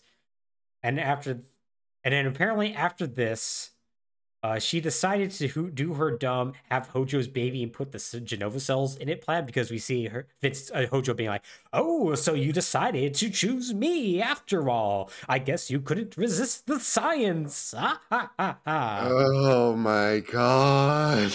it's so bad. This fucking amoral meta science as a metaphor for like tortured relationship romance crap is just so oh my god. Yeah, and like I think they're trying so hard to like make it seem like Lucretia is like not amoral and kind of suck. But all they're yeah. all they're doing to accomplish that is make her seem incredibly unstable and also amoral and like she kind of sucks. Yeah. Like it doesn't work. They like they're trying to rescue the character so badly here, and they are just so failing the character wasn't that broken to begin with. No. Like she just seems kind of stupid for trusting Hojo. Mm-hmm. Yeah, it's like I, I don't know why they had to expound on her in this fashion, but they decided they decided to. Yeah. Mm. Okay. So, oh, also I have here written apparently incredulously. Apparently, Shelke had this flashback at the same time. Yeah, sure. Soulnet telepath. Why yeah, not? Soulnet telepath. I think this is when I finally put that two to two together, which is why I wrote Okay. that. So Vincent enters the very heart of Deep Ground uh, with Yuffie, and they find a passed out Weiss. They're like, "Oh, Weiss is here. That's crazy." Do they know who Weiss is? Oh, he was on the television screen being oh, like, "I'm right. gonna he murder was on- everybody." right. I forgot about the television. Okay. Yeah. Uh, it turns out he's dead. Oh, has he been in the game since that until now? Oh yeah, no, this is the first time we've seen him since then. Okay. Yeah. So he's not really a character. Uh no. No, he's not actually. Okay. Really great that Integrate decided to bring him back, sort of. Yeah, as a VR battle, yeah. Okay. Yeah, sure. Oh yeah, it um oh it's um it's gonna get better. He's gonna somehow become less of a character than a dead Wow. body. Amazing. Yeah, because Nero's gonna show up and explain, oh hey, our plan is that we're gonna put the Omega into him. Okay. Because sure. it, we've been so it's been so long since we've been granted a knowledge of rebirth. Three years ago, we got that knowledge, and we're going to use that to get my brother back because I really love my brother. We're gonna put Omega into him, and then we're gonna ascend into the stars. I thought Omega was an alien robot. I, you know, don't worry about it. They're just gonna control Omega. They they got a plan. But he's a ghost now? Omega's a ghost? I mean, you he's- can put him in the bodies? You, you can do a lot of things apparently if it's Oh, when it involves Mako. Sure. Um yeah, okay, sure. So they immediately tried to attack Weiss, but Nero freaks out, puts Yuffie into darkness, who immediately gets rescued by Vincent. And she's like, Well, I guess I have to be out of this fight now. I'm injured. Okay. Nero then Sure. says the very painful line The essence of death is undulations are like a lullaby. He then turns into a spider person. sure. Okay. Yeah.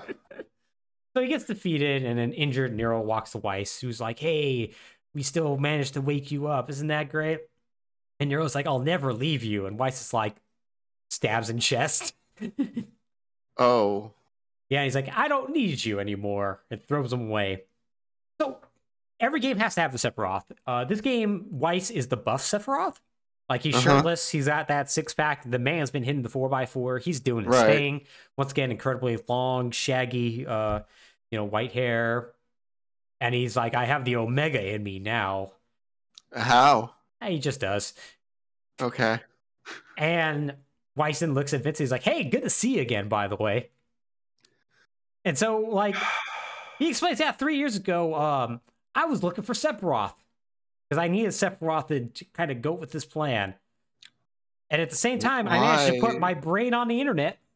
Kind of crazy. Don't ask. I just did. I put my brain on the internet and I let it Mhm. survive until that let me survive until my body could be revived. You know, kind of like sort of like a Neo reunion, right? That's kind of crazy. Yeah, huh? Anyways, I'm now going to cackle like a madman because guess what? Hey, bitch, it's Hojo. Then a Hojo projection shows up and he's like, yeah, that's right. yeah, I convinced these idiots to put my brain in this body. You know what? No. Good. I'm glad. Oh no, I I'm glad. I cackled at this. I was so happy.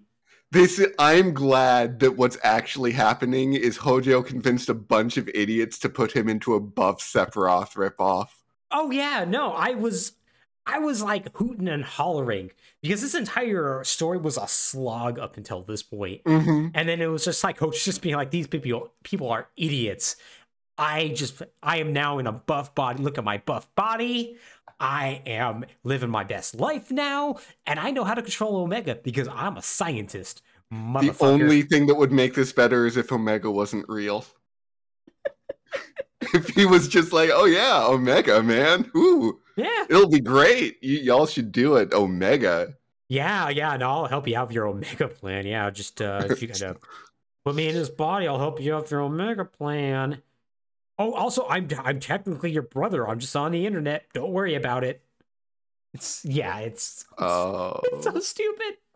Yeah, so uh, apparently Hojo also is like, by the way, Vincent, you should thank me. I made your body perfect so you could hold Chaos in it, because Chaos needs Omega in order to ascend to his final form. So hey, Is, this, is the final form Chaos Omega or Omega Chaos? um, neither actually. They're just supposed to fight a bit, then Chaos is supposed Oh. to lose, and then Omega's supposed to leave. It's part of the prophecy. Okay, sure. Yeah, he also explains like, oh yeah, by the way, I injected myself with Jenova cells first. Try of course he did. Yeah, yeah, of course. But uh, that didn't work. Y'all saw Mhm. that in Final Fantasy VII. yep. Because I failed to consider the fact that the cells might try to take over my mind and eat away at my soul. His line. Mm-hmm. And that's when he put his brain on the internet. And he's like, after I tricked Nero to put my brainwaves into Weiss, had Deep Ground kidnap people to make the pure Mako, and had the had him put him into me, and now, well, I guess we're about to have a stupid fight. It's great. After that, I'm going to ascend up into the stars and learn all the information. It'll be great. So they have a big dumb fight. Um, Weiss Weiss's weapons of choices uh, choice are like basically like Sephiroth's Masamune's, uh, two incredibly Mm. long samurai swords. Uh, except his are guns as well. He has gun katanas. of course he does. Because it's a, it's a shooter. He can't not have guns, but he's also the Sephiroth, so he can't not have swords. Mhm. So they got to be gun katanas. They have to be gun katanas. Yes, it's so dumb. it's your only option. hmm So like at first the fight's going pretty well, Vincent, but then uh Weiss Joe, as I lovingly have named him here, begins to Mhm. absorb the Lifestream. And like Sure. Vincent now is not, not able to damage him. Shelke then wakes up from her pod and is like tells Vincent telepathically, Hey, you need to rule chaos. And if you could rule chaos, you could stand up to him. And so with that, he is somehow able to bring the protomateria back into himself. It just it shows up again. Oh, yeah. Where where was it? Uh, Rosso had it and brought it back to Deep Ground to help out with their Omega plan, but he never explained how exactly they were going to use that to summon Omega. Uh huh. So, uh, good question. Okay. And then they just left it lying around for Vincent to absorb again. Yep, pretty much. Cool. Yeah, so he transforms into Chaos, and Chaos apparently allows you to shoot bullets harder because he's now able to hurt Weiss. Okay. So this somehow causes Omega's power to fade from Weiss Joe, and then Nero's ghost shows up and somehow infects Weiss Joe, which causes Weiss himself to wake up and expel Hojo from the body, who then Hojo then disappears into the Lifestream. So he's gone. Okay. Sure. Yeah, the Lifestream then erupts and engulfs Vincent and everyone else. Just as all the reactors in Midgar come to life, forming a giant Mako cloud that leads to the birth of Omega. So Vincent then turns into chaos, um, uh, and like burst out of like Omega's body, and like Shelke then like contacts him again, is like, "Hey, listen, I got a plan. I believe that the souls inside of Omega could be interfaced with, so I'm going to use the soul internet." And upload all of Lucretia's hopes and dreams into it, and with that, you'll be What able the to f- damage it and stop him. I don't know if that's a good idea. Lucretia's hopes and dreams seem very messed up and unstable. Oh yeah, yeah, no. I was like, this is a bad plan. This is a bad plan. but they do that, and like Vincent like dives back into Omega and like manages to touch the blue spirit, which bursts out into Omega and in it goes into Vincent along with Shelke's spirit, and it turns out the spirit's Lucretia's, and it makes him super powerful. And they have yet another flashback. Oh my god.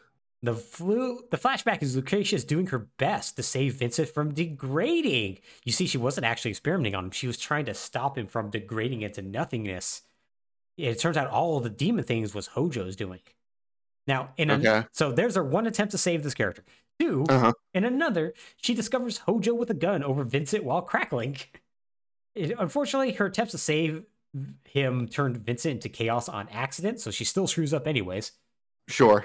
Uh, she then accidentally discovers the protomateria just on the floor, I guess, because it was just on the floor. She's like, oh, I guess I'll put him into it to stabilize him. she then like angrily types, like she just flails her arms on the keyboard while going ah ah. oh, this Oh. is a game. It This is. is a video game. The final scene is Lucretia yelling at Hojo to give me my baby. I want to see my baby, and Hojo being like, no. Um, Then she has like a long scene where he talks to a pass out Vincent in his subconscious and basically says she loves him, but he needs to wake up and save the world, mostly for the dumb bullshit she caused. Mm-hmm. And that's exactly what he does. Cool. Vincent Chaos saves Shelke uh, from the inside of Chaos because apparently when she sold internet interface, she also ended up inside Omega. Uh, this is also when she see he sees Lucretia in her, which I write is awkward. he then manifests a demon gun and shoots Omega with it. Um, like he Omega first creates a shield, like using the Mako, like the Mako from the reactors, but then all your favorite characters show up and just start destroying all the Mako reactors. Like how it slices one in half. Uh, uh, Barrett shoots another. right, because we're working on Advent Children rules at this point, and they can just level buildings whenever they want. Yep. Tifa's there. She's cool. And they're like, yeah, we shut him down. It's up to you now, Vincent. I assume Tifa mopes at her reactor and it gets so bored it destroys itself. yeah, you're probably right. Just like, nope, I'm out. Yep. So they end up having a big giant fight. Vincent defeats um giant Omega, which causes it to turn to stone, but not before it forms giant Mako wings and attempts to ascend so it can fly away into space. Okay, sure. So that something's got to grow angel wings before the end of this. Oh yes, it wouldn't be a Final Fantasy game or Final Fantasy VII game, anyways. Vincent then slams into Omega, causing an explosion that covers what to be to be a, about one sixth of the planet's surface or atmosphere. But everyone's Mhm. fine Okay. except Vincent, who only has wisps of dark energy and his dumb chain left over. A Gackt song plays. The end. So we get Cool. we get an after credit scene. Um, we see that the pod that w- was on the Shera containing Shalua can be seen, but it's now cracked and empty. Uh-huh. Shalua doesn't show up anywhere, so I still presume she's dead. Uh, we get a vision of a field showing Midgar and its aftermath, and Shelke is sitting in a coffee shop that I guess Tifa runs now. Um, Okay, sure. she's there too. And Shelke notes it's been a week, and a Lifestream is back in the planet.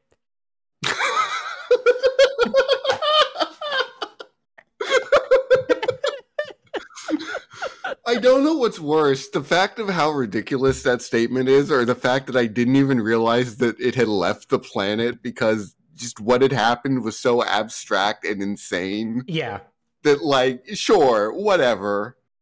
yeah, whatever. It just yeah, of course, of course, it just ended up like flowing out into Omega. Yeah, yeah, it's so dumb. Like she tells Vincent, who isn't there, that she's trying to be a normal person. Like Yuffie shows up to ask mm-hmm. Tifa if Cloud has found Vincent. She's like, no, not yet. And Shelke's like, well, I've been trying this, but maybe I'll try one last text message and maybe, maybe we'll hear from you, or maybe we won't. I don't know. She then goes and Wait. hangs- Go ahead. She's she's trying to text him. Doesn't she have the LifeNet connection? Shut up. Says Shelke. yeah, Is no, this a callback to where can I get a phone from Advent Children? maybe it is. In which case, uh, bad news, Shelke. He doesn't have a cell phone. Yeah, Well, I guess he does in this game, but I- guess he does. I don't know. yeah. So she goes and hangs out with Red 13 while still monologuing. Uh, Sure. Yeah. Okay. so back in the Crystal Cave, Vincent tells Crystal Lucretia that Chaos and Omega are back on the planet, and his eyes are now back to normal. Like they're like Wait. What do you mean they're back in the planet? Yeah, they're back in the planet. Omega's from space. Oh no, no, Omega's not space from space. I'm sorry. Did I make? Did I? I'm. I probably because I messed up by saying alien. My apologies. Uh, no, Omega is created by the planet as its way of dying. Oh, does every planet create its own Omega? That would seem to be the implication. Yes. Okay, I assumed Omega was like a harbinger or like a, a ferryman that shows up to a dying planet to return its Lifestream to the Uber stream. No, the planet just does that itself. It goes like, "Oh, I'm dying. I guess I better make Omega." Right. Okay. Yeah, it's really silly. So, yeah, Vincent tells Lucretia this, and he gets he's now normal. He's like not a pseudo vampire, I guess. So he leaves a cave and he finds Shelke, who's in a new fit. Like she's like looking like a normal nine year old girl, I guess. Uh huh. Apparently, everyone made her go up and get Vincent by herself. She's like, I don't know why people did that. And she acts really bashful about it. once again, she is canonically in a 10 year old body and will never age. Mm, This is just, it just feels weird. I guess she's technically 19, but I just, no. mhm. There are a lot of these characters in 2000s anime and video games. There are, yeah, it is the stereotype of the thousand year old spirit in a nine year old body who acts like a nine year old. Yeah. It's it's not good. It's not good, and it's not not good great. here. No. So that's where the game ends, unless you found three secret reports in the game called Reports of G. Oh God. Now, if you find all of these, back in Midgar, we see that Weiss is being dead in some caverns when a giant lightning storm happens. In the cavern, out of a ball of pure energy, Genesis shows up. Hey, Genesis! Mm, Hooray. everyone's favorite character. He then picks up Weiss's body and says, It's not time yet for slumber. We have much work to do, brother. He then sprouts an incredibly big black wing and flies off. So, the explanation that developers have given is that Genesis now is working to help protect the planet. How? Why? It's never espoused upon because there's uh, no games past this. So, Right. also, by the way, this is technically the first time Genesis shows up, and the people making Dirge, uh, not Dirge Service, uh, Crisis Core were so taken by him, they made Genesis the central focus of their game. Oh my God. Yeah, right? Wait, that was it not the plan to connect those two via Genesis? No. Oh no. Nah, right? Oh no wait, so wait. What so so Genesis was originally just conceived to be a stinger drop? Yeah. And then they were like, what if we what if we made a game about this guy? Just apropos of that guy looks cool? Yep, that's exactly what they did. See, for a long time, I was laboring under the delusion that compilation was like a planned multimedia effort hmm with like a through line and a progression from this to this to this. Mm. And like, nah, nah, they were just like, hey, make us some Final Fantasy VII. Yeah, yeah, they, they literally were just like, let's, let's just wing it. Like, we have this action adventure game. What if we made it star Vincent? Well, we want to tell something more about Zack. Oh, you- you're developing this game with this character called Genesis. Oh, he looks cool. Let's put him in our game. Yeah, it, there is no plan. That's the secret of all this. There is no plan. That's the reason why it's just so weird and contradictory at points. Yeah, And it's also why it feels like such a cash grab. so is G- Genesis is Soldier G, right? Yeah, yes, he is. Yeah, the, um, they obviously had plans to do something with him here, and I guess they Right, sort and- of did. and- And also something with Weiss, it sounds like. Yeah, yeah, it's actually really funny how like little Weiss actually does in this entire game. He does almost nothing, and like at the end of listening to this whole thing, uh, and Crisis Core, I don't know why Sol- why Genesis called him brother. I don't either. No, yeah, um, it, it's never really expounded upon. Yeah, and I should mention you do like fight Weiss as a boss battle in Omega. I just skipped over that because it's not important. Right, But like, he's not like he has any lines or anything like that. Every time he speaks, it's Hojo. right. Yeah, it's weird. Well, okay, he does speak like one line to his brother Nero after he you know, Right. gets the Hojo Stab out of him. chest. Uh, but yeah, like it's Dirge of Cerberus deserves his reputation of being a terrible game. It, yeah, it, it's okay. This story is every mistake Square Enix knows how to make in writing a story. It is you you overcomplicate your characters while simultaneously underdeveloping them. You over expound on their past without giving them any actual arc of development or progression you absolutely just destroy your female characters. You give them nothing of any significance to do other than be boring or insane. Mm. And you go too big. Yeah. Like Crisis Core and Dirge make the same mistake, which is it, this needs to be as big a deal as Final Fantasy VII. And the answer is no. Yeah. No, Final Fantasy VII is itself because it's the biggest deal. Like this is the mo this is the critical moment in the fight for the planet. Yeah, so you don't need to have what three or four other fights for the planet that happen Yeah. within years of each other. Like the the th- the thing about Jenova is that the Cetra called her was it was like the harbinger of destruction or something or the bringer of destruction Yeah. because she was this cataclysm from the stars that would bring about the end of the world. It kind of loses its edge if the Cetra also had like three other apocalypses in mind. Yeah, right? If they were just like if they just looked at Jenova and was like, "Oh yeah, I guess maybe that'll do us in too." I don't know. Seems like there's a lot of things that could mess us up here. We should We'll, just we'll just lock this one in a crater and deal with it at some point. Yeah, yeah. You know, there's there's bigger fish to fry right now. Yeah, it's oh man, it I mean, everything about this is goofy. Everything of like the planet decides to create a a weapon so it can put its Lifestream in and just fly into the cosmos for reasons. For reasons. And it's like, okay, well, And it can apparently be Oh. tricked. yeah, I guess, because, well, I mean, Sephiroth was going to trick the planet into releasing the Lifestream so he could absorb the Lifestream. Like, the planet seems kind of gullible.